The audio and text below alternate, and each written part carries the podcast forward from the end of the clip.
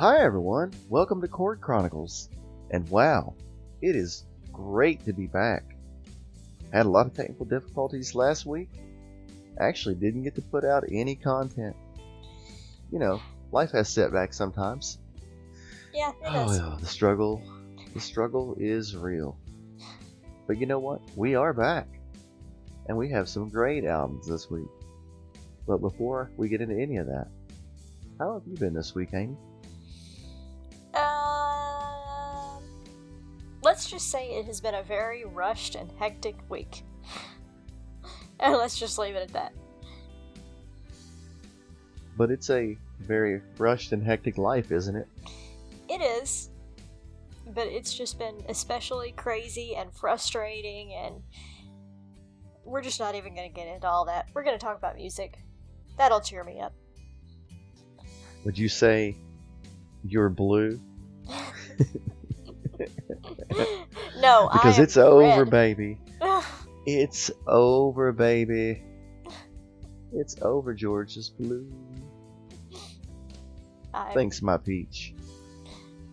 I'm not I'm gonna get too political. red this week. Let's just put it that way. I well, I'm not gonna get too political, but this was la- this was lost last week.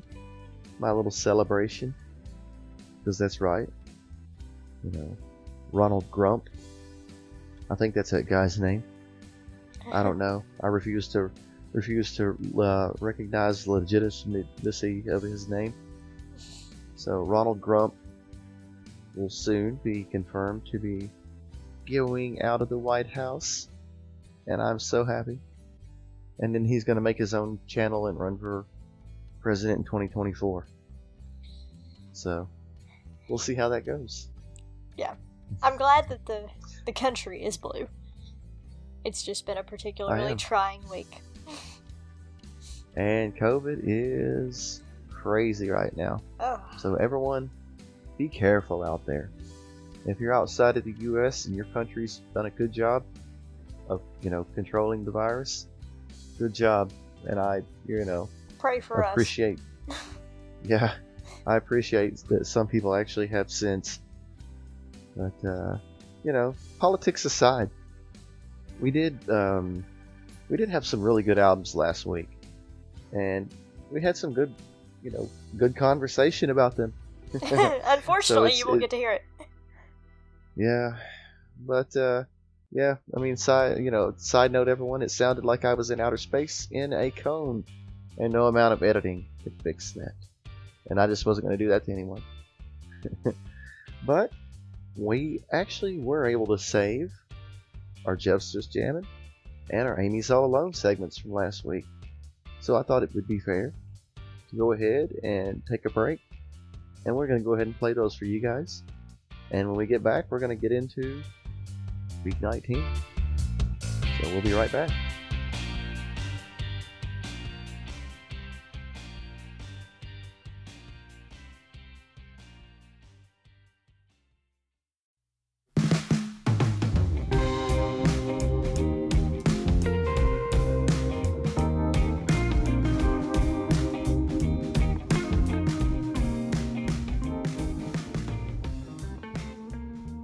What's up, everybody? Welcome back to another exciting episode of Jeff's Just Jamming. You know what? Last week was really fun. Got that T2 Welcome to Boomland album. That was amazing, actually. Week before, I had the Stooges Funhouse. So I think I'm on quite a roll. Well, this week is a pretty good album as well. I don't want to say it's on the level of those two previous albums I've had, but I'm going to talk about Iron Butterfly's Metamorphosis. Now, I'm familiar with Iron Butterfly only pretty much In-A-Gadda-Da-Vida. I mean, who doesn't know that? In-A-Gadda-Da-Vida, you know, come on. Everyone's heard that. Actually, this album's a little bit different than that. This is their fourth album, and it was released on August 13th. Almost said 3rd. August 13th, 1970 and it did reach number 16 on the US charts. So it was a successful album. And also found out Mike Pinera and Larry El Rhino Reinhardt became mi- uh, members of Iron Butterfly in the early part of 1970 when they started recording this album. So they are actually a new addition to the band. And I'm just going to cover the personnel real quick because I like to let everyone know who's on the album. Uh, we have Ron Bushy on drums, Lee Dorman on bass guitar, Doug Ingle on organ and vocals, and like I said, Mike Pinera on guitar and he does vocals as well, and Larry Reinhardt is on guitar. We do have some additional personnel, and I will point them out real quickly. We have Richard Podolor as producer. He plays sitar and 12-string guitar on this album. It's, it has some. This album does have some really interesting sounds. I will give them that. It's quite a bit more experimental, and it strays away from the traditional quote-unquote Iron Butterfly sound. So I did like that in that respect. It is a little bit different. But anyway, uh, a little bit more of the additional personnel. Bill Cooper was an engineer, and he played 12-string guitar as well. And then, you know, you have Robert, uh, Roger Webster, Bob Jenkins, and Robert Blue. They were all involved with photography and art on the album. The album cover is actually pretty interesting. It looks like uh, there's a coffin that's washed up. I guess it's probably come off a boat and washed up on the shore. So I don't know where they got it from, the idea, but I figured being metamorphosis, it might be like a butterfly changing. But anyway, I guess armchair quarterbacking. Uh, there are, uh, looks like there was only one single from this album, and I will talk more about it, but in a minute. But that was Easy Rider, and it did reach number 66 on Billboard chart, and that's actually the band's biggest hit, aside from In-A-Gadda-Da-Vida. And I thought that was pretty impressive, actually. But anyway, I'm just going to get into the actual songs like I said, this does stray quite a bit from that traditional Iron Butterfly sound. I mean, there's no in a god oh, none of that. But there is quite a few nuggets of greatness in this album. I'm just going to get into it. The first track I say I think everyone should check out is New Day. Now, I will say his voice is a little bit cheesy at times. But other than that, it's a solid track. I mean, you know, I don't know how to even start to explain what I mean by his voice being cheesy at times. You just have to listen to it to hear it. I mean, it's just you know, something like that. that doesn't do it justice. So everyone check it out. And once he gets through that, though, it it does jam. So it's good. The next track, Shady Lady, it's an interesting track. I mean, it has elements of funk in it, but it's still prog rock esque in a way. I don't know. I don't know how to classify it, prog funk. but anyway, it's a jam as well, so check that out. The next track I say is pretty interesting is Stone Believer. This one has a bit of a 60s rock sound, but it also has soul, like a soul sound in it as well. You know, it's another one of those like interesting songs that you're either gonna love or hate on this album. I'd say this album is full of those, like Shady Lady uh, that I mentioned before. It's interesting. Uh, you're either gonna love it or hate it. I like the keyboard in it, so that really stuck with me. But uh, the next song uh, was Easy Rider, and that was the single. The actual title of the song is Easy Rider, and then in parentheses, Let the Wind Pay the Way. So, I guess they did shorten it down to Easy Rider, and I don't blame them. I would say this is one of the only songs on the album that does sound like a more traditional Iron Butterfly sound. Now, there's lots of fun guitar in it, so be sure to check this one out. And it's it's a reason that it's a single. I mean, there's a reason. It's it does have more of that traditional Iron Butterfly sound. So, probably the best one on the album, really. And then finally, I want to point out Butterfly Blue. It's the last song on the album. It's not really a good song per se, but I would call it interesting. I did find out this is one of the first songs to feature a talk box, and I love talk box. I mean, there's a lot of songs. I mean, I'm just going blank right now on the actual artist, but there is an R&B artist who actually is in a Tech N9ne, the rapper song. And his name's Roger, and I can't remember his last name, but he is a famous 80s talkbox artist. And just look up talkbox artist, and you'll probably find him. I love talkbox, and it was really interesting in this song, but I wouldn't call it good. this song's almost 14 minutes long, but I do say check it out if you really like experimental, progressive music, because it's definitely experimental, it's definitely progressive, and I like that they did go outside their comfort zone quite a bit. And from what I could tell and from what I read, the other a lot of the other band members didn't like that. So there was a lot of contention when they were recording this album. And it also does feature, as far as production wise, it's a different layered production type of sound. So it's different than the previous Iron Butterfly albums. So, but anyway, now that I've droned on about Iron Butterfly and how some of their albums are, or some of their songs, I guess I should say, are experimental on this album. The production's solid. I don't think it reached the heights that I was looking going into it, and maybe it's because of the two albums that I've had the previous two weeks. I mean, I it, I've just been going down though. I went five stars in Stooges, Funhouse, four and a half T2. It'll all work out in Boomland. Well, you would you would think, you know, by that logic, this one would be four stars because I'm dropping down a half stars each time. Actually, this one just didn't quite make it.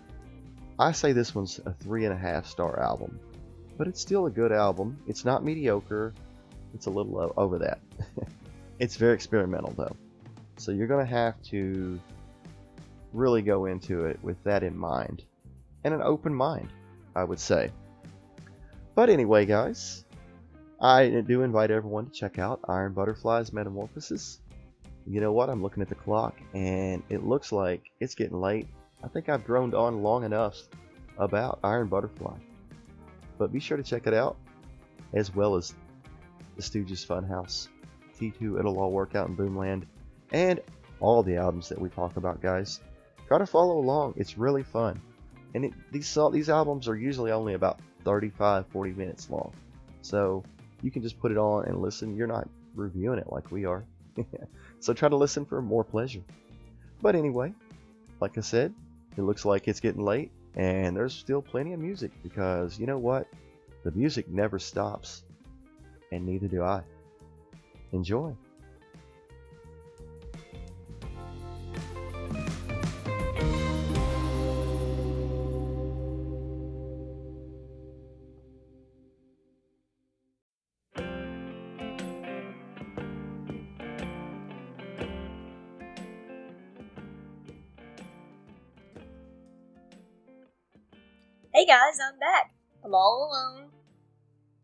Jeff here right now, so you just get to listen to me. I get to talk about the band. This is their album Stage Fright. I think this was either their second or third album. I'll be honest, I forgot to check that. I do kind of know the band. I like them in general. Um, I know that they started as the backing band for Bob Dylan, and I do know several of their songs too. I know The Weight, I know Up on Cripple Creek, The Night They Drove Old Dixie Down. I do have to be honest about that one and say that The Night They Drove Old Dixie Down does bother me a little bit. I enjoy the music, it's a catchy song, and I don't think it's actually glorifying the Confederacy or Dixie based on the lyrics. But I do wish that they had made it a little more clear that they aren't trying to do that. I mean, the song's about a southern man during the Civil War and the issues he faced as a result of the war. A southern white man. Yeah, that's fair. War is hell for everyone involved.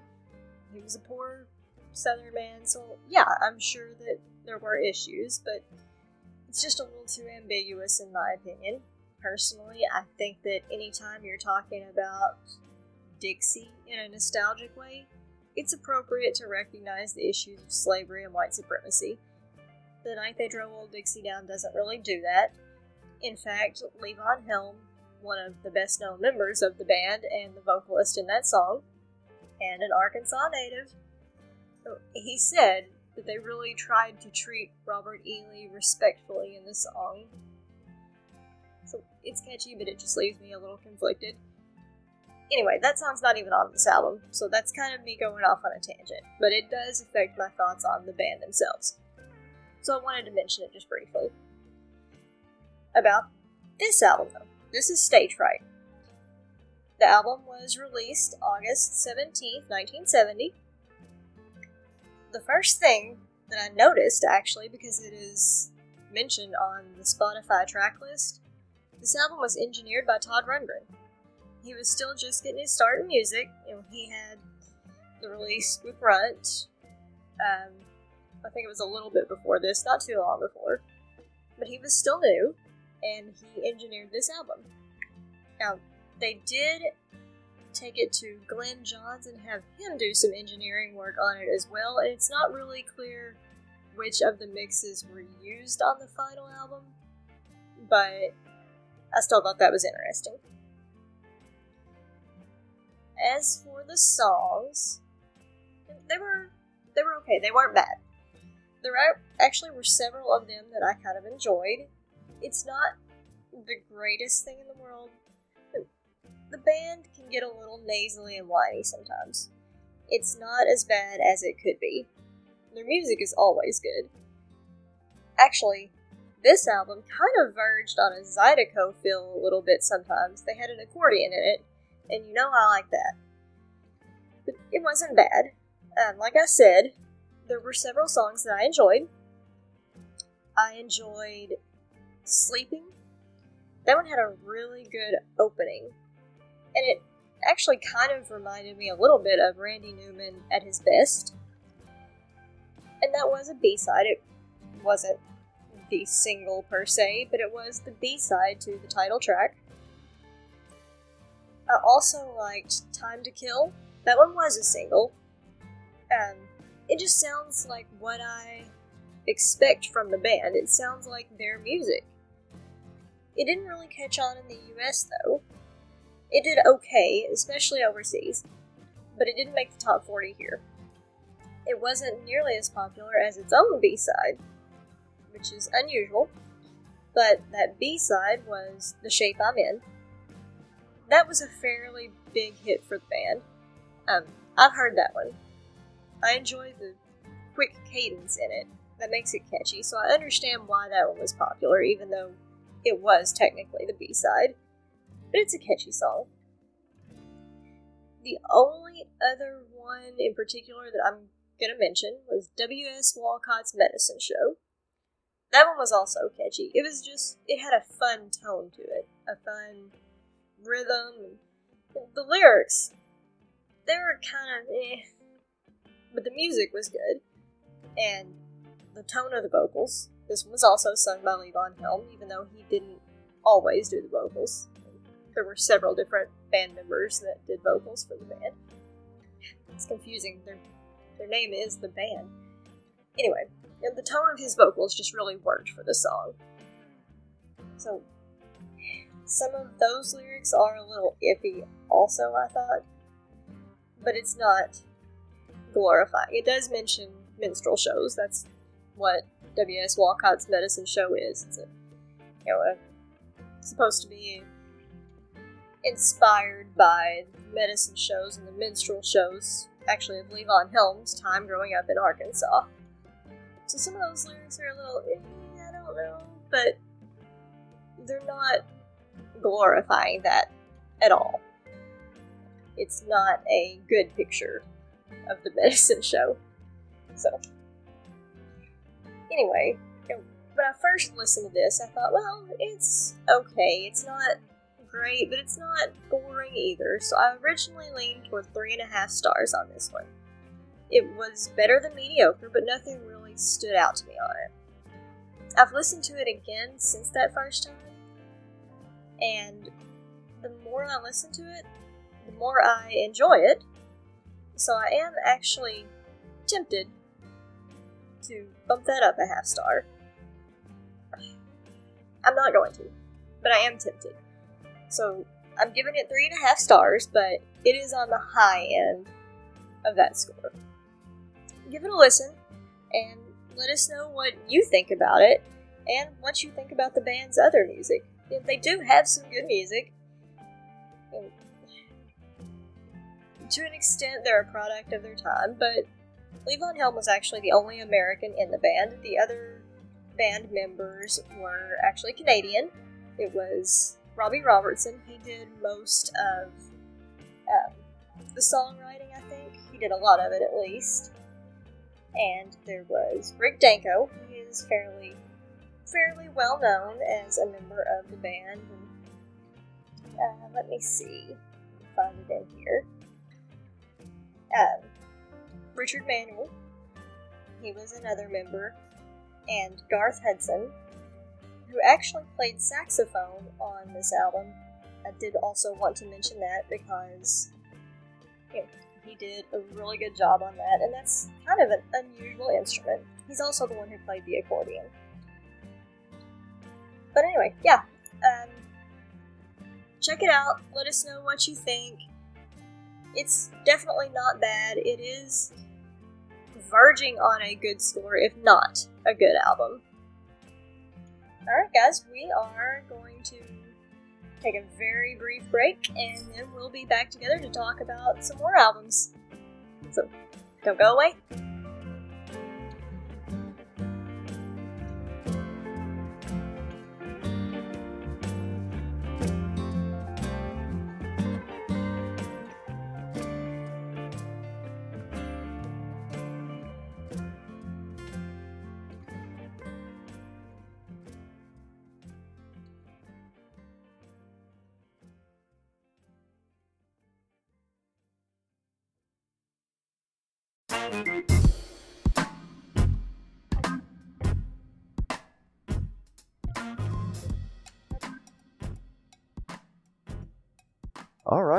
We're back.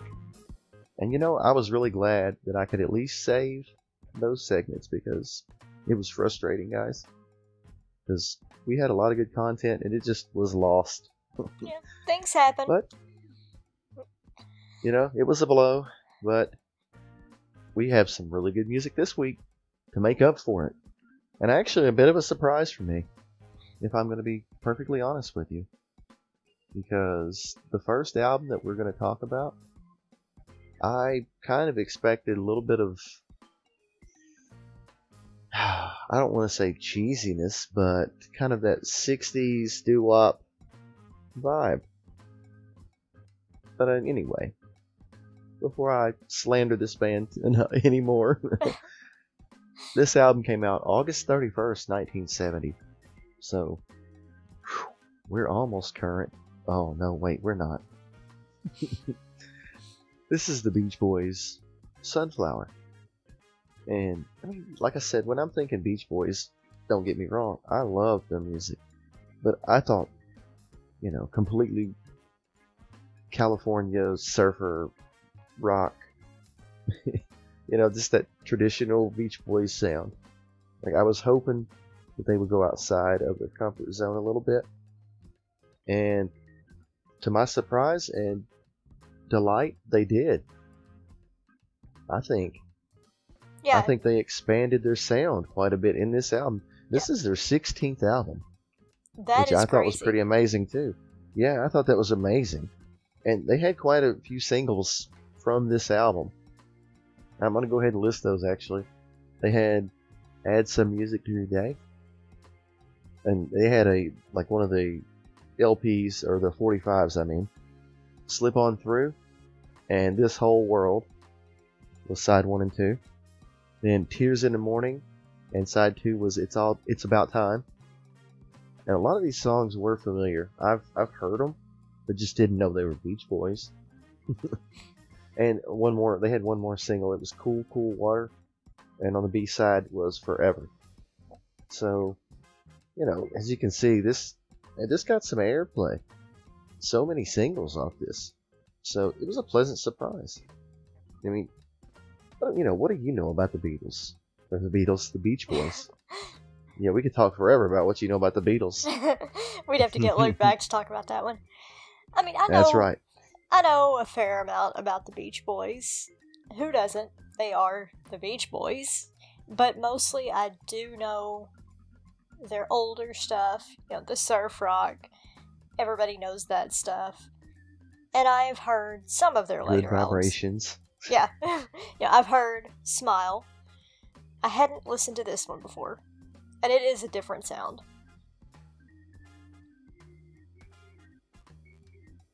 Like, I want to say. It's, it, it's still pop in a way, but it has a rock, more of an edge to it than really what I'm familiar with the Beach Boys having. Usually their music's kind of really poppy. It has the doo wop, like Good Vibrations. Great song. Don't, don't get me wrong. I don't mean to slander the good name of the Beach Boys because I like them. I like their music. And um, side note, we've already reviewed Charles Manson's album this year. And Charles Manson was involved with Brian Wilson of the Beach Boys. Yeah. If everyone wants to look the history of that one up, I think that was that's pretty interesting actually.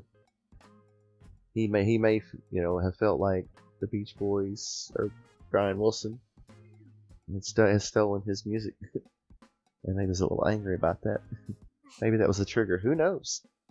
But we're not here to talk about that. We're gonna get into Sunflower. This had quite a few songs that I thought were worthy for people to check out. Uh, I'm just gonna list them out real fast. I thought Slip On Through was really good. Got to know the woman. Strangely enough, I really liked Deirdre. De- Deirdre, I can't, I can't even say it correctly.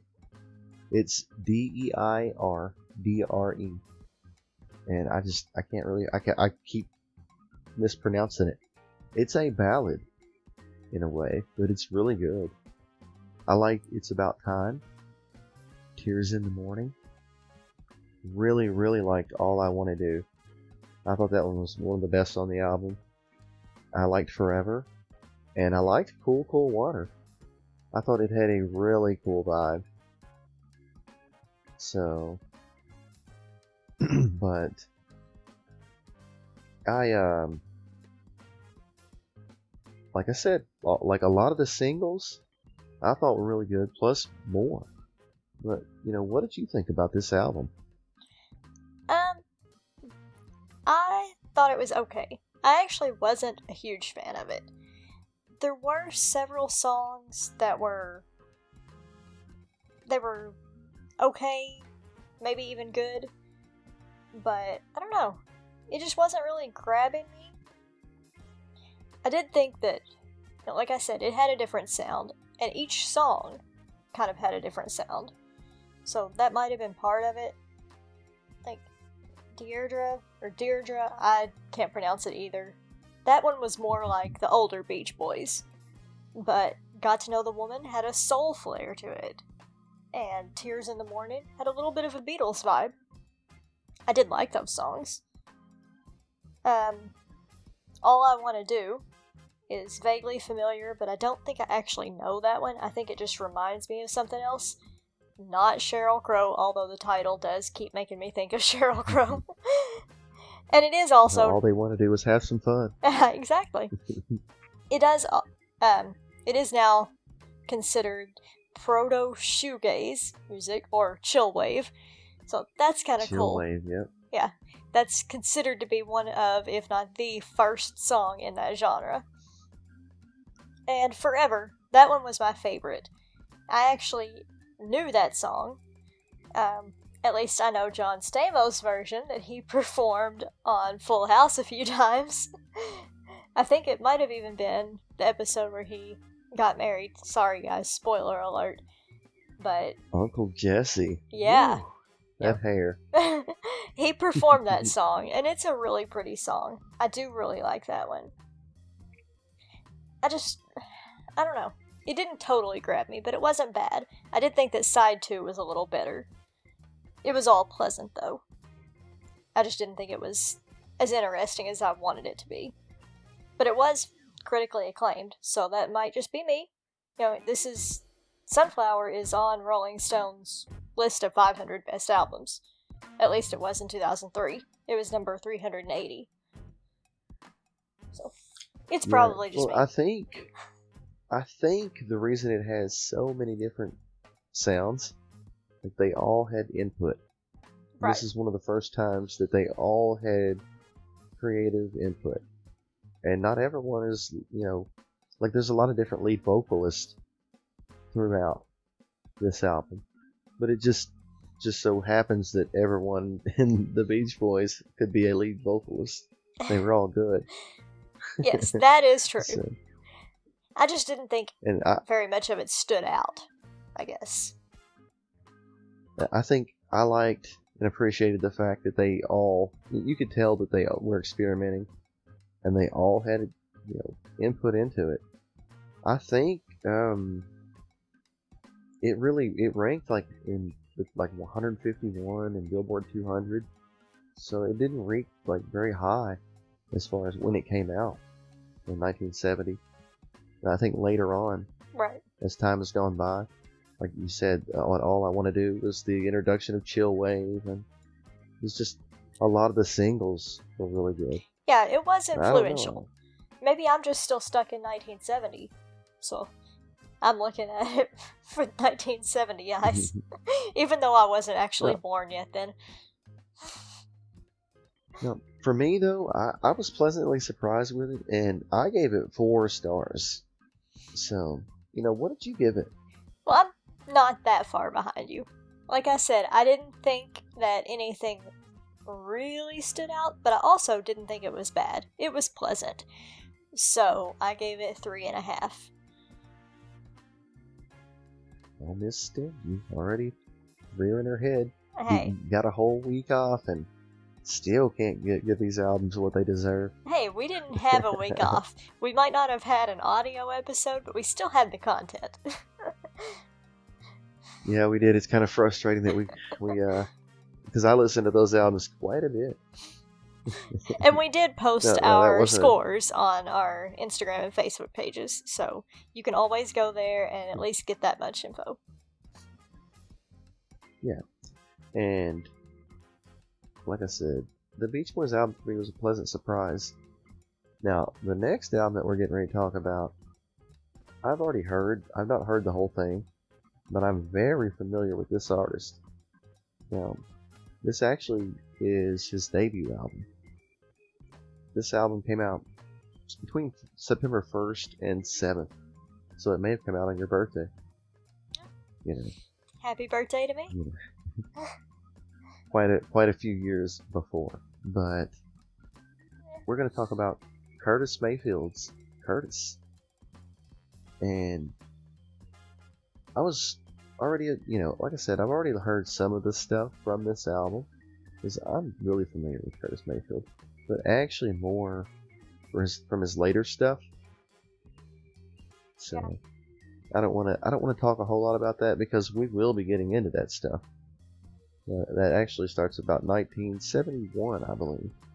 So, So, but right now, yeah, right now we're in 1970, and Curtis is getting his start, his chance to, for his debut album, and actually a couple of songs were singles. I was surprised about that. I didn't know this one was actually a single, and it's "Don't Worry." If there's a hell down below, we're all gonna go. That one has a really strong message. Basically, we all sin. we're all the same, guys. Nobody's better than anyone, so you maybe not want to judge anyone. Yeah, I mean, that's basically what it was. And the other single from the album is "Move On Up." And like I said, I was already a fan of Curtis Mayfield.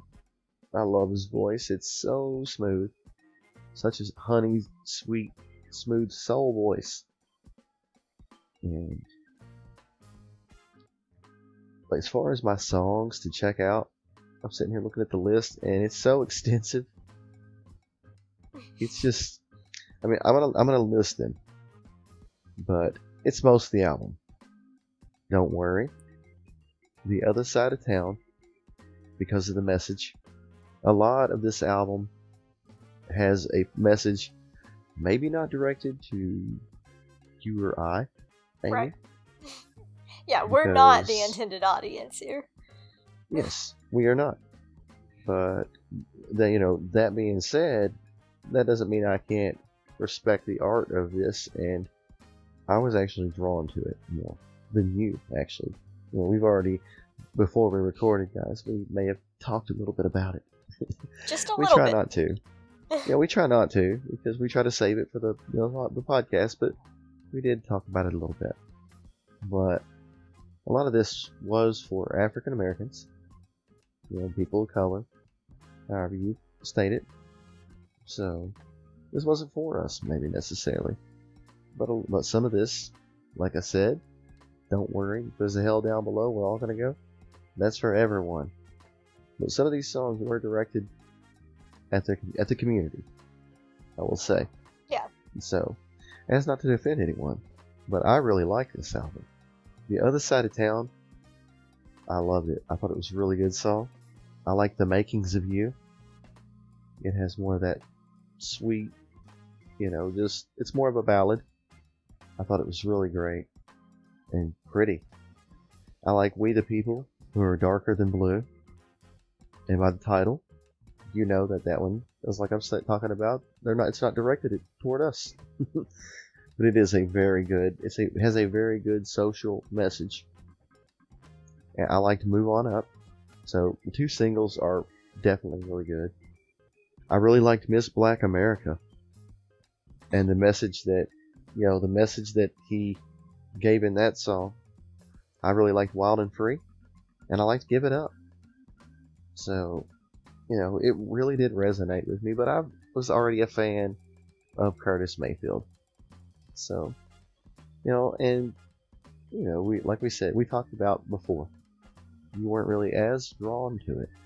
Right. But, you know, were there any songs that, that did stand out to you? Yeah. Um, I did really like the other side of town as well. That one I thought was the best on the album. I didn't dislike this album. I just had a little bit of a hard time focusing on it. It might be partly due to you know, the other stuff going on this week. This is also a really, really mellow album. You know, it is. It's soft and it's slow and it you know made it almost hard for me to stay awake while I was listening to it. That was my only problem with it. The music was good, and I loved the message. You know, it was just maybe a little too mellow for me for this week. But I did really like the other side of town. I made a note of that one. Yeah, like, um, I listened to it quite a few times. It does require repeat listenings. It's not an album that you're going to get the whole me- intended message from one lesson, you know, one listen. I would say that as a caveat if you're trying to listen to this album, you probably are going to have to sit down and if you want to really get the message, you're going to have to sit down and listen to it a few times. But for me, honestly, and I, I try not to dole these out, but and I know it didn't resonate with you, but I try not to dole these out all the time, and it seems like we have had a few lately. But for me, this is a five star album. The production was great, and you know I know it is slow. Like you said, it was peaceful. I don't want to say it's slow because the pace wasn't necessarily slow. A lot of the songs have like bongos and stuff like that, and a lot of rhythm. So it's not all. It doesn't drag. I wouldn't say that, but it is very peaceful. Yeah. And his that's a good voice is so. His voice is so honey, sweet, smooth. It'll almost hypnotize you. That's that's the, the effect that Curtis Mayfield probably has. You know, right Yeah. now he's coming from from soul.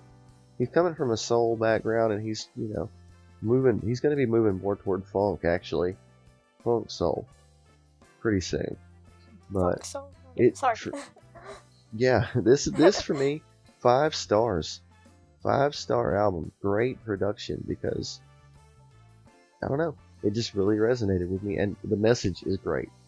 I, th- I recommend everyone listen to this. What did you give it? Like you said, I didn't score it as high as you, but this comes with a caveat because you know, I do feel like you know part of it may have just been you know, that I had a crazy week and I was tired. I like the way you described it. You know, it is very peaceful and very hypnotic, and it was just really hard for me to focus on it this week. So, for me, it was a three and a half star. But it is good, and I do recommend that people listen to it anyway. I will listen to it again, and maybe that will bump up. Oh gosh, two, three and a half stars in a row. She is gonna be hard to please. She was hard to please this week. Me, not it so was a rough week. Now, this next album we're getting ready to talk about, if, if this didn't please you, you then I'm gonna be severely disappointed. All right. We've already had an album from this band, this group, this year. And you didn't rate it as high as I did. It was a five star from me. This one came out September 8th, 1970. And this is the Jackson 5's third album. And like I said, we've already had an album. It was ABC. Surprisingly enough, they didn't call it second album. You know, I hate I hate the title. yeah, First off, the uh, the title's just dreadful, and I mean the album cover really wasn't anything. It's just, you know, like pictures almost not kaleidoscope, but you know, it's it's really nothing special. So you're not. I don't guess the Jackson Five are known for their artwork or, I mean, you know, creativity when they name their albums, maybe. But true to the name, this is their third album. So that's good. They didn't try anything wacky. They're like a Frank Zappa thing to name their his like 23rd album. Just just named his third album. So at least they gave it a name. now there there were a couple singles from this album. There was um, "I'll Be There." I mean, who doesn't know that song? And some and "Mama's Pearl." I actually wasn't familiar with that until I listened to this album. I wasn't either. But I, you know I don't remember that one, so I guess I've missed that one. But it was good. Now, as far as songs to check out, I, mean, I guess I'm biased. This album was great. I enjoyed this. Obviously, I'll be there. Michael Jackson's voice is so great, just so wonderful. I like it was hard for me because when I listened to this, I loved ABC. I loved it. I think it was more, I don't want to say poppy, but it was a little more up tempo, a little more upbeat than this album. This album was a little slower Yeah. and a little calmer. so going into it, I was expecting a little more upbeat. Obviously, I'll be there. That's great. So don't get me wrong. And I love Ready or Not, Here I Come. Their cover of that because I thought that was their song. And I've actually heard I believe it's Lauryn Hill. Yeah. I don't it might be the it might be the Fugees. Yeah. That did it. So like that song is it's great. It's classic. So their cover it, of it amazing. I like Oh How Happy. I like their cover of Bridge Over Troubled Water.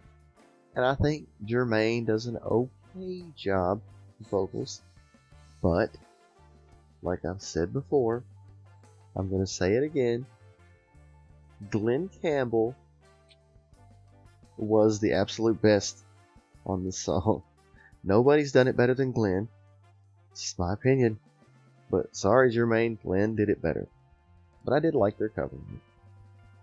I liked "Can I See You in the Morning." I thought it was kind of sweet. That's I've gotten over the the weirdness of hearing little young Michael Jackson singing like this to a woman. yeah, So singing sexy songs. yeah, so whatever, you have to get over that. But I liked going back to Indiana, and I, I believe that song was attached to um, some kind of documentary or, or something like that that they were gonna produce. Just about dropped my uh, my sister here. If anyone hears a thought, but um, just about dropped you on the floor. But I, I believe be it was attached. Well, I believe it was, it was attached to something like that. They were gonna um, they were gonna film like a, some kind of documentary or something like that, and they may have they may have done it. I don't remember. I've lost the notes on that. We're having technical difficulties, but not that bad. Now, I liked how funky is your chicken. Uh, it's just fun, obviously by the title. Nothing serious. And like I said before, Mama's Pearl, it was one of the singles. I liked it too. I didn't think it was just stellar, but I think all the songs are good. Reach in, and the love I saw, the love I saw in you was just a mirage. I thought that one was really nice, really pretty, and Darling Dear. So most of this album, I would just recommend check out. So I mean, go ahead and just listen to the whole thing, pretty much. Now, listen to ABC first, or maybe listen to this one first, and then go back and listen to ABC. because I don't know. I think ABC is a better album, but before I give it my score, you know, what did you think about it? you already know. Three and a half? Yeah. Three and a half? Yeah. We know. No, Next. No. you already know I love this album. I mean, okay, I love Michael Jackson. I am probably always gonna love anything musical that he ever did. And, you know, like we did find out earlier this year, or really just confirmed what we already knew, the Jackson 5 as a whole was a terrific group, and they made great music. This album is no different. It's still great. You actually said a lot of the same things that I'm gonna say, but I'm gonna repeat them anyway, just to reiterate. Obviously, Because Uh, we, we are correct. yeah, yeah, you know when we agree that you can really trust what we're saying. We are, after all, siblings. no, obviously, I love I'll Be There. That is such a great song. I mean, it's so well known and loved, and for good reason. It's just fantastic, and it's a really good choice to open the album because it is so good. It automatically put me in a good mood and ready to hear more. I also knew and like Ready or Not. The background vocals on that one are just they're so good.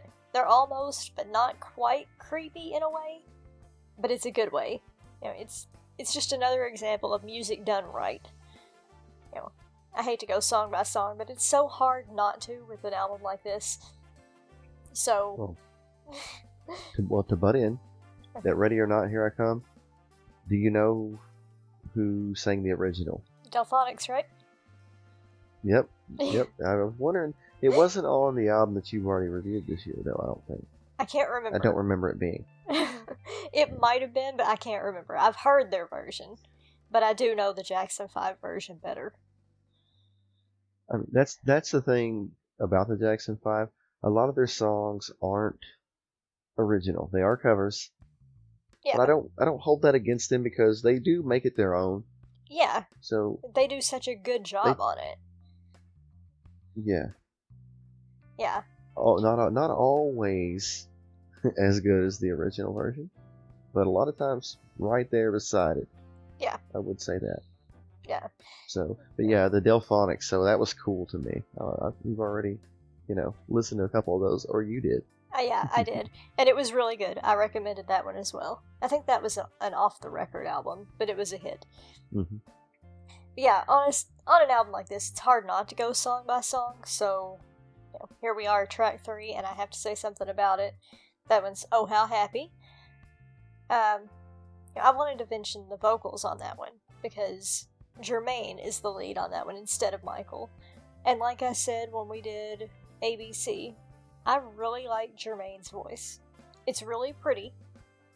And as much as I do love Michael, it's good to switch it up a little, especially back then when he was still so young, because he definitely did have a young sounding voice. It was good, but it's not as pretty as Jermaine's, so it's good to switch it up.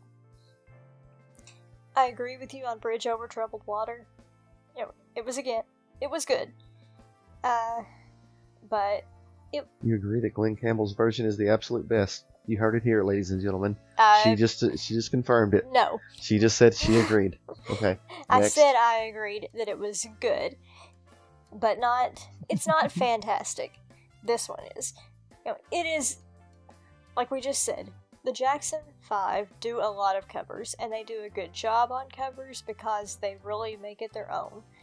And you tend to think of these songs as just being theirs.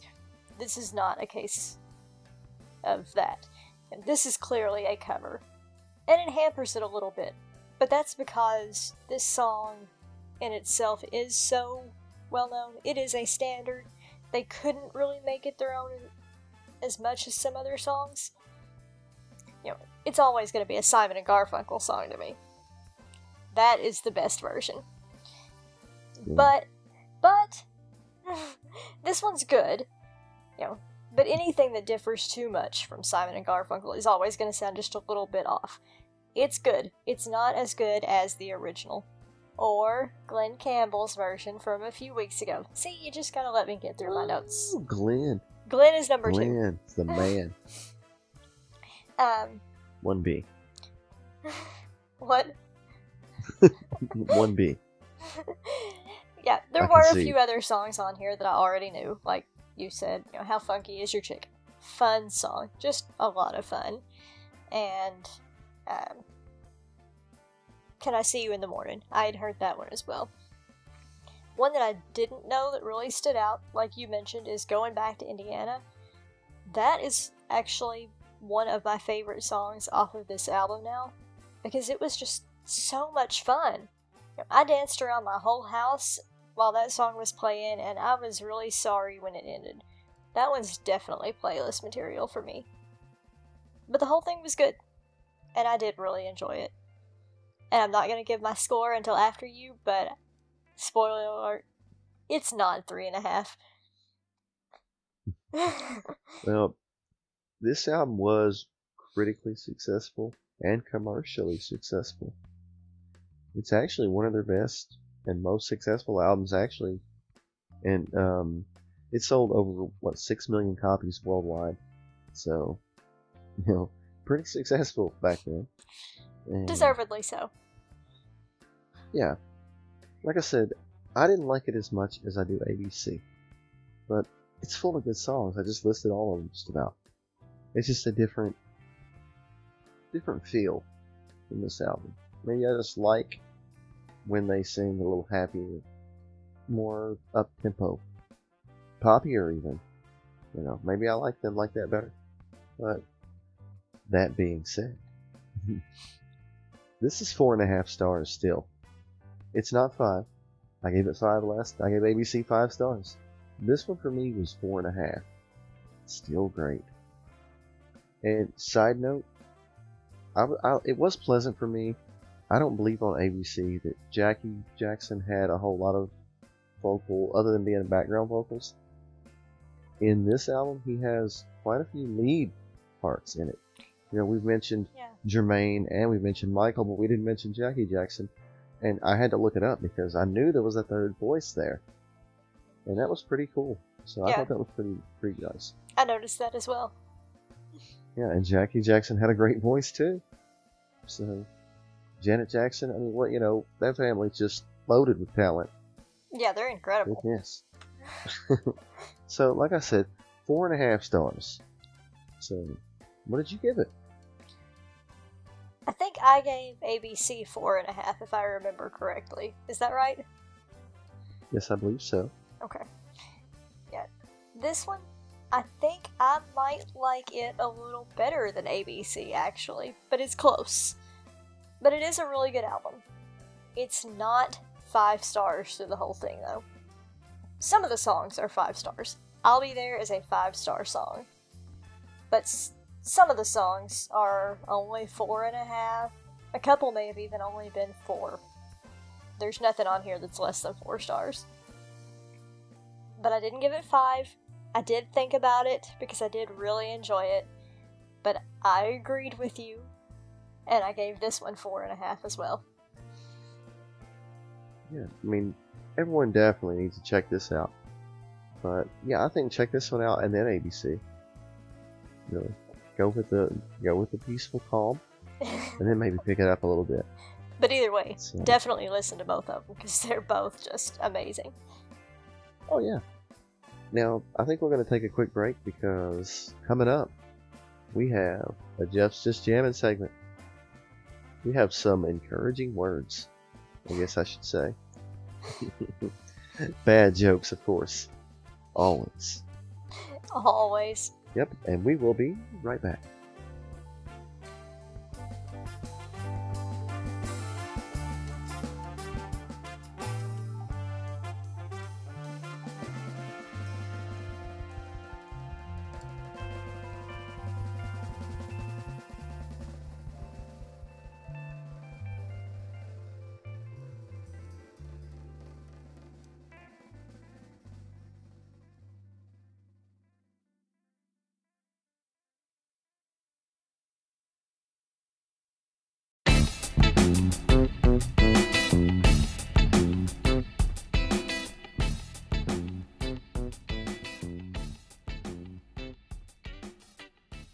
What's up, everybody, and welcome back to another exciting episode of Jeff's Just Jammin'.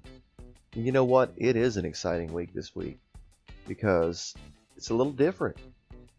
You know, the last, what, three or four Jeff's Just Jammin' episodes, I've done something that has more of a rock flair to it. But this week, it's a little different. We're bringing in a little bit of soul, a little bit of rock, and a lot of gospel. This album came out September 11th, 1970, and it's Encouraging Words by Billy Preston. And you know, I'm going to be honest with you, I always am. Before now, I'd never heard of Billy Preston, but I'm going to, you know, like I said, I'm going to be honest with you, and I always am. I'm really impressed by Billy Preston, and I'm excited for what else he has in store. And actually, this is his second album on Apple Records, strangely enough. And you might know Apple Records because that's the Beatles record label. So he was a soul artist. And a lot of people say this is the best album other than, you know, the Beatles albums and, you know, the solo, stuff from the Beatles. But I say it's right up there with it. Uh, this is actually Billy Preston's fifth studio album, but this is his second on Apple Records. And I'm going to be able to go back now because I never try to go forward. I don't want to cheat. But I'm going to be able to go back and see what the first album that he released for Apple Records is now. Because this is exciting. Now, if I want to really get into the the personnel on this, of course, Billy Preston does vo- vocals. He's amazing on the organ as well. He's very versatile. He plays piano, electric piano, harmonica, and actually backing vocals sometimes. So that's pretty interesting.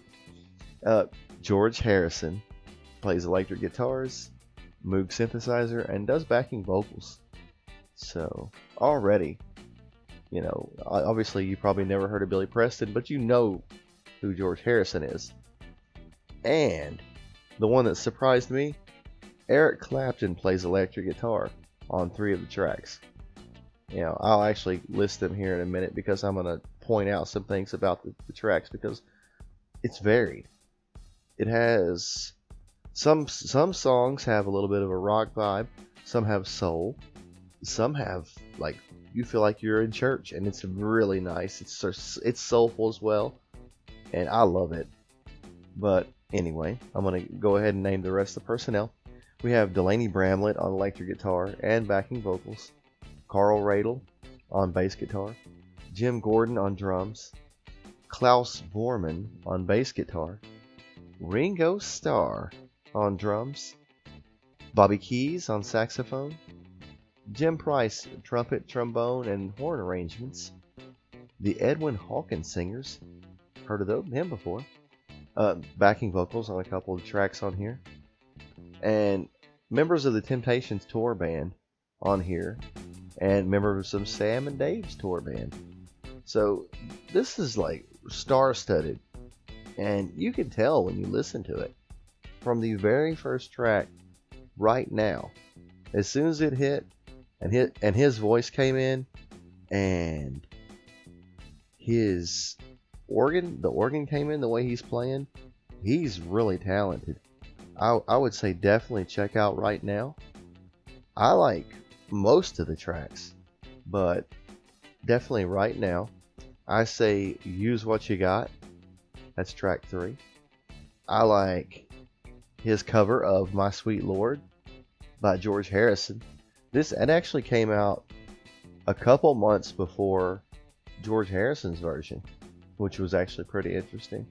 But his version, uh, you know, George Harrison was in was he was um, into Hare Krishna at the time. I mean, maybe that's offensive. I don't mean into, but you know what I'm saying.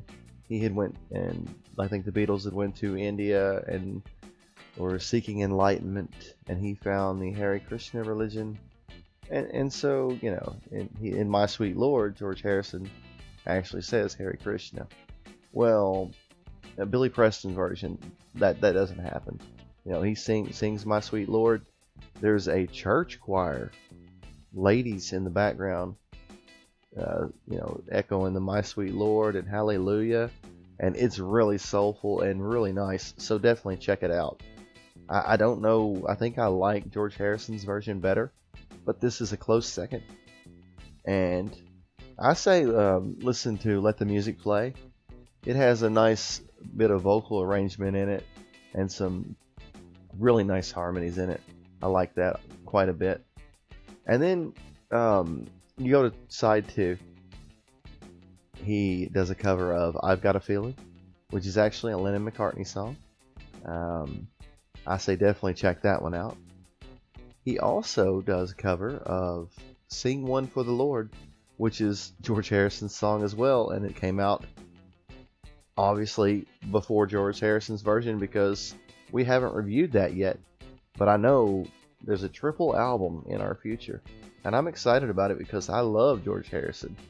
I'm not a huge Beatles fan, but I am a big George Harrison fan. But I'm not here to talk about George Harrison. I'm here to talk about Billy Preston, encouraging words.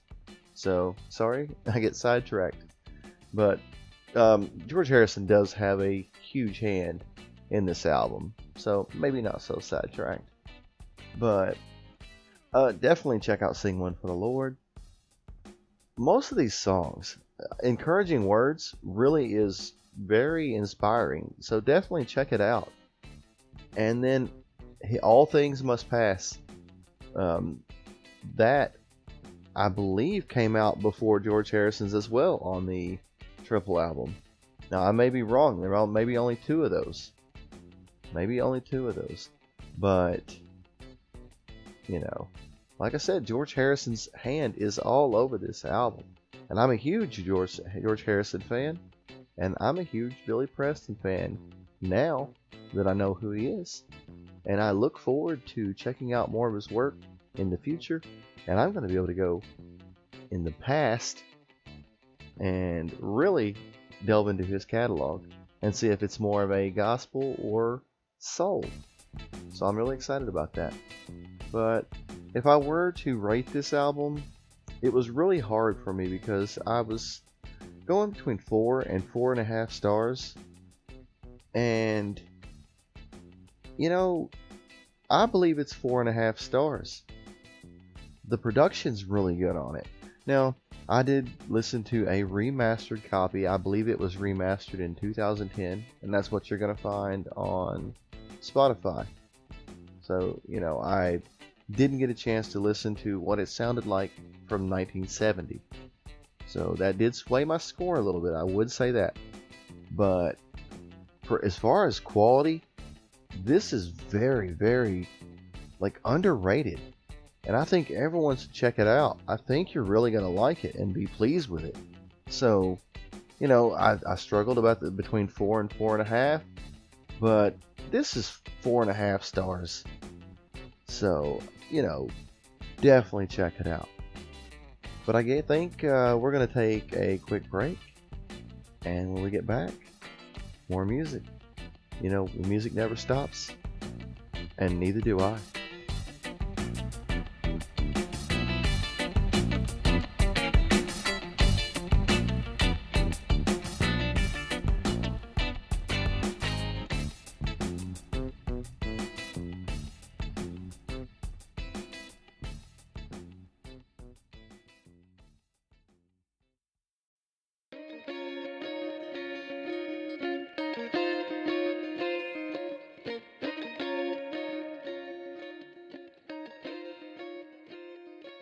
All right, and we're back, and I hope everyone liked. Um, if they're listening along, I hope everyone liked Billy Preston's encouraging words because I definitely did. Pleasant surprise. I wouldn't expect that coming from Apple Records. just not something, just not something I expected. You know, when I looked it up. But yeah, everyone definitely check out Billy Preston. I don't think you're gonna be disappointed. And start here because it's great. It almost has that church vibe. Just soulful. Like I said, it doesn't sound like it belongs on Apple Records. so. Hey, they're not all Beatles music. That's just what it mostly is. yeah, I know. But but it, it was great. But like I said, check it out. And now the next album, maybe not as great as the last two albums, the, um, Jackson 5 or Billy Preston. But I don't want to spoil that too much. This album came out September 14th, 1970. So we're already halfway through September. So we're moving right along. But this is The Byrds, Untitled. And I've seen it actually listed as untitled and then something else on the album cover, but I could not see. It's untitled and unreleased, maybe, was what it said. I'm not sure. But all I found, like in print, you know, typing, in type on the internet and stuff, was untitled. But the album cover looks like it has something else on it as well. But it's actually their ninth studio album surprisingly enough. It's a double album. But the first LP, it's live concert recordings from earlier in 1970. And I said that and it almost sounded like um, I didn't mean it in a good way. I mean, they're good songs, and it's pretty much it's their hits. And I did listen to it, but I'm not gonna spend a lot of time, you know, going over that because those aren't you know, new things. They're songs that, that they've already done. But how familiar, you know, are you with the Byrds? I know their 60s stuff. And I liked the Byrds from the 60s. Um, so I actually didn't listen to their live stuff, but I know that's just because I didn't want it to skew my opinion because I did know a lot of the stuff that they had been performing there you know, Eight Miles High and uh, Mr. Tambourine Man. I think were two of the songs that were on that live album. But I like that stuff. So.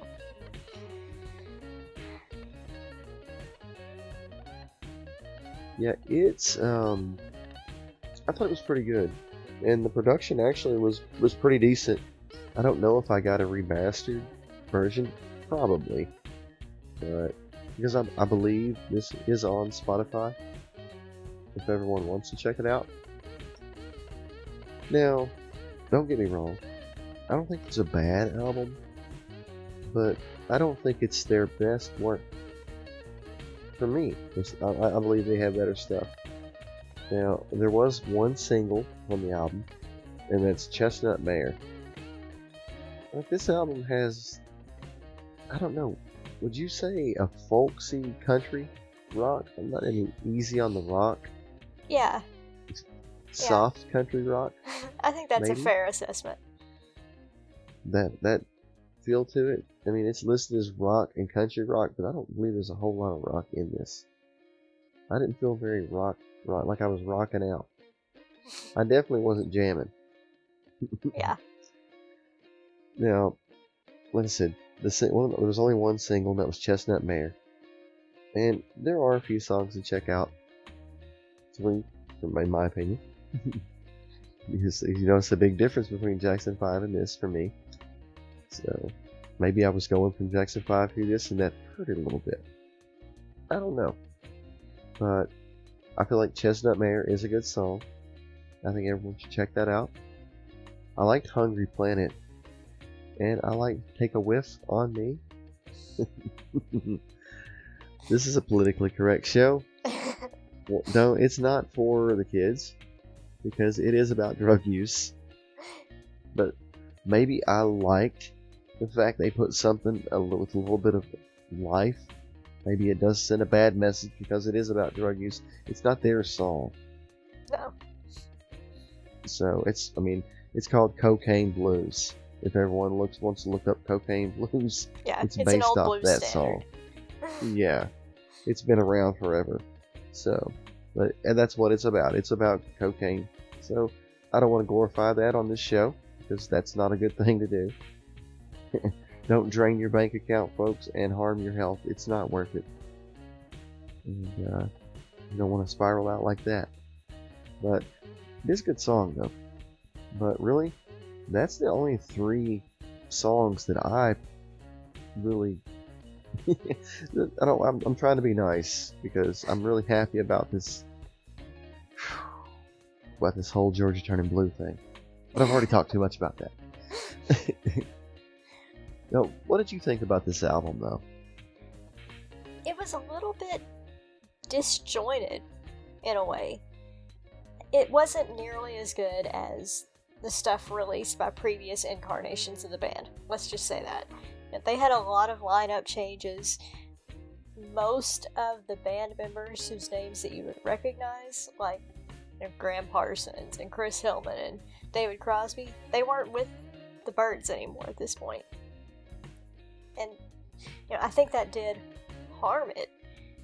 I just like their stuff better, I guess.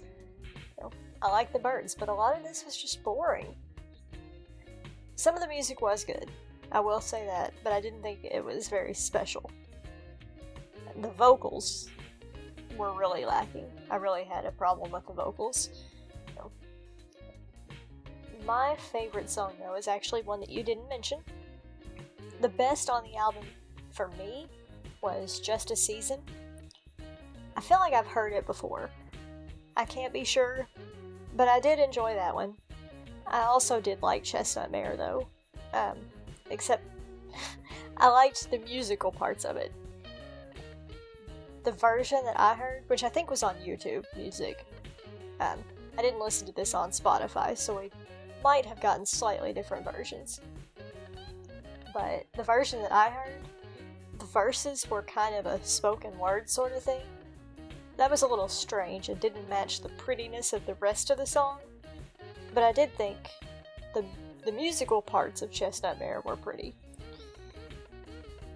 I did make a note about Take a Whiff on Me. I actually didn't care for it that much. I've heard of it. I've heard of the other versions, and I had heard of this version. But my problem with it was just the vocals. They were just a little too whiny for me. He was um, suffering from the effects of the uh, taking of the whiff, that he took. yeah, Now, I want to throw in a, something I didn't realize until I was glanced at my notes. You know, uh, Gram Parsons does backing vocals on all the things. Yeah, I did see that as well. I completely missed that. So that's kind of cool. It's all connected, guys. But anyway, sorry. That's okay. Now, the only other song that I have a note on is actually one that you did mention, but we have a different opinion of it. I don't even know what happened with Hungry Planet. That song is just weird. I know you liked it, but I, I liked it because it was different.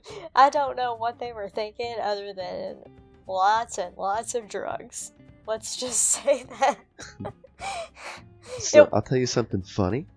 Something. Okay, you probably don't have the album cover in front of you right now, I did look at it. but all right, Roger. I believe it's Roger McGuinn that is in the front in the photo on the album cover. I don't know, but he looks like McLovin.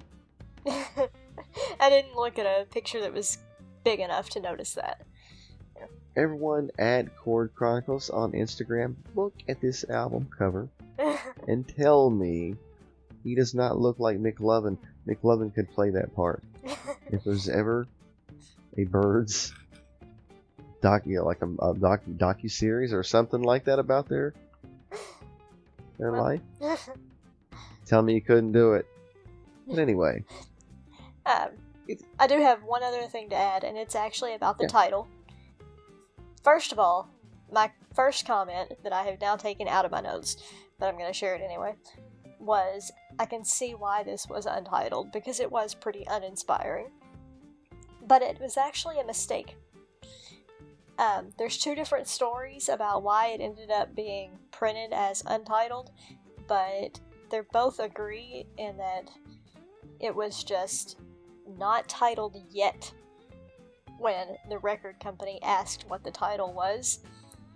It differs in who told the record company that the band hadn't decided on a title yet, but either way, the record company ran with it, printed the albums as untitled, and then by the time the band found out, it was too late to change it.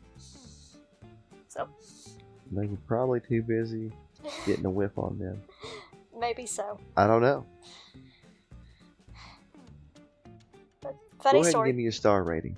Yeah, go ahead and give me your star rating. I want to know it. I want to see if you rate it higher than I did this week. you've been you've been three and a half star in everything. So Well, this one fine. didn't get three and a half either, but this one got a little lower than that. You know, it did get pretty good reviews. I'll give them that. You know, but I wasn't impressed. It was boring. I'm sorry, but there just wasn't anything interesting about this album. So you know what my score is going to be, because anytime an album is neither outright bad or good, but I say that it's boring, it's always going to be three stars. A little even lower than the three and a half. This hasn't been a good week musically at all. No, it wasn't. You know, it really wasn't much better for me, honestly. This is three and a half stars. The production is pretty good on it.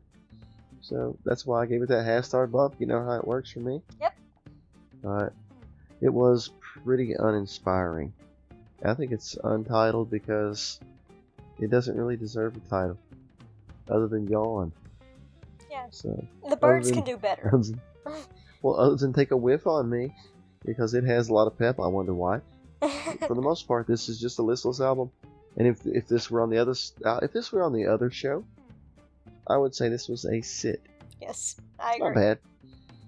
But so yeah, I, I I pretty much agree with you. This one, eh, it's okay. The Byrds have done better, and who knows? We're we're gonna be listening probably to more from them.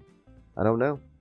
So I'm sure they probably have more in store for us that's better. So I sure hope so, because this one wasn't really good. Yeah, it was disappointing. Yep. Well, ladies and gentlemen, I think we're going to take another break. Just all these breaks. Oh my gosh. Just get to the point already. Hey, we've got two weeks worth of stuff to fit in here. Well, that's right, but we are going to take a quick break because we're going to finish out this week with And Amy's All Alone.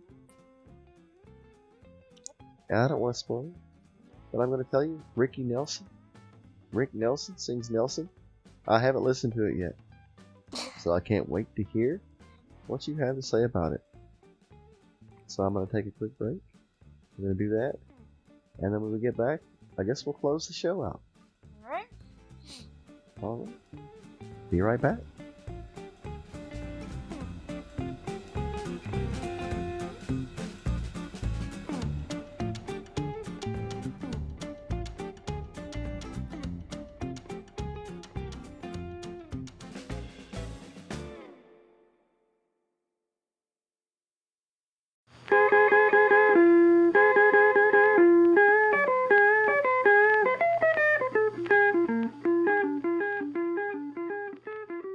Hey guys, I'm back, and I'm all alone.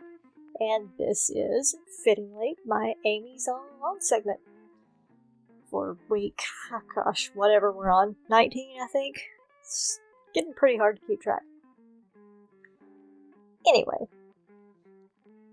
my Amy's All Alone album for this week, I was really looking forward to because I do know this artist, but I hadn't heard this exact album. This is Ricky Nelson. Rick Sings Nelson. Kind of a clever title. Kind of weird, but whatever, I like it. I was familiar with Ricky Nelson, like I said. I I may not have been born until the 80s, but I've always been interested in older stuff, so I'm familiar with Ozzie and Harriet, the TV show, and of course, that is actually where Ricky Nelson got his start as an actor more than a singer, even when he was just a little boy. But then, of course, he had his hits as a teenage idol, and they're all good. So, you know, I knew some of his later stuff too. I'll mention that in a few minutes again, but I was looking forward to this because I did know some of his career. And in fact, last year I even went to a show um, done by his twin sons, Gunnar and Matthew, known as Nelson. And they talked a lot about their dad during that show and performed some of his songs.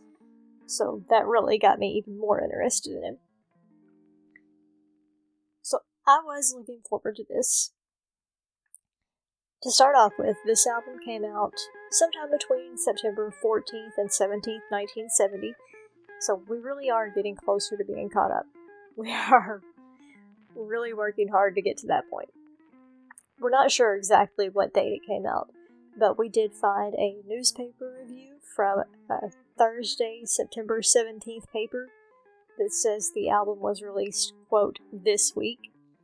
So the 14th would have been Monday, the 17th was Thursday, so we figure it came out sometime that week. So, like I said, I like Ricky Nelson, but this was admittedly kind of a weird time in his career. He was transitioning, um, his style, and basically his whole life. I like his stuff that came later, like Garden Party. I already knew that stuff. And I like the earlier teen idol 50s and early 60s stuff. But I hadn't actually heard anything from this exact time period. This is him performing with the Stone Canyon Band, and they have more of a country feel, which actually surprised me a little.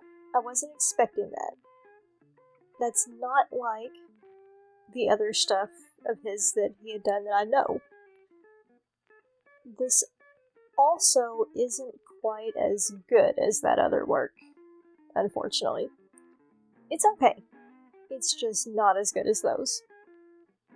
It is worth mentioning, though, that he did write every song on this album himself. It's the first time he'd done that, and I think it's the only album where he wrote every song. I could be wrong, but it's the only one I saw where that is the case. His next couple of albums were mostly, not completely, but mostly written by him, but did have some covers and some songs that were just written by other people.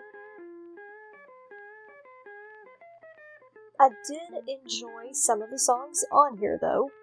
Um, the first track, We've Got Such a Long Way to Go, it's a catchy song. It was okay. The only problem is it was just a little bit too long and repetitive. And a lot of the songs on here suffered from that same problem. They were good, but they just needed a little more difference in the lyrics.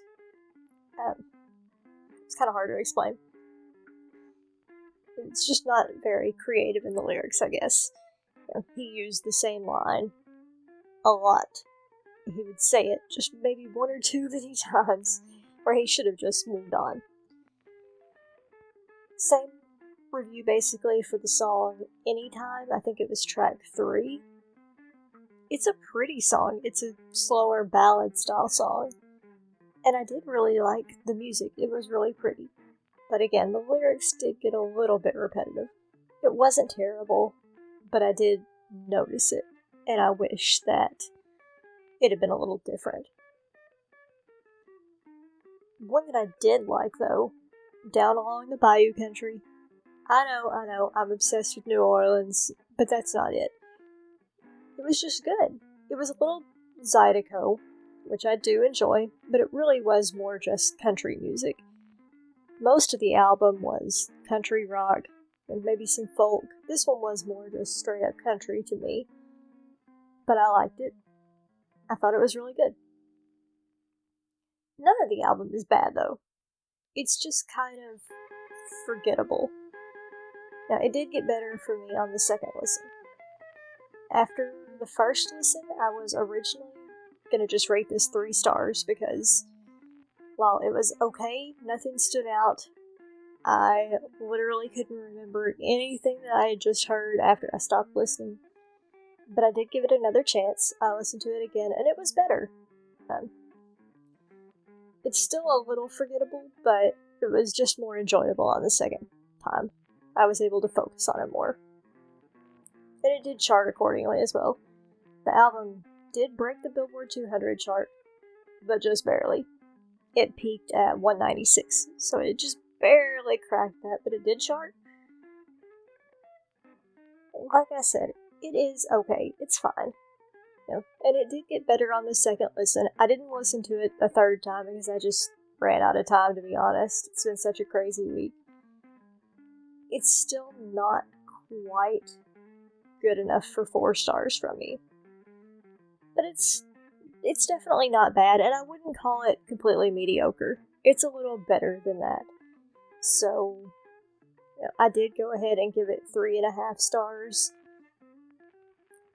I'm probably not gonna listen to it again, but I don't. It's not bad. I don't want to give that impression. And if you like Ricky Nelson or if you like this style of music, check it out. It, it's not annoying or anything. It's good. It's just not as good as some of the other stuff we've had. But I am glad that I listened to it. Now I know. And I am looking forward to listening to more of his stuff that's coming later. Like I said, I do know Garden Party, and I love that song. I always have. I know it was a little bit of a comeback period for him. I guess because he wasn't particularly successful during this time period. I'm not the only one who thinks it's a little forgivable. Anyway, I guess that's all I have to say. So, that's it for Rick Sings Nelson, and that's all for Amy's All Alone. I'm gonna. I think we're gonna take a, a short break, maybe, or maybe not. I don't know. It'll depend on what he does in editing but we're to come back and end the show now. Thanks for listening to me and making me so I am not completely alone.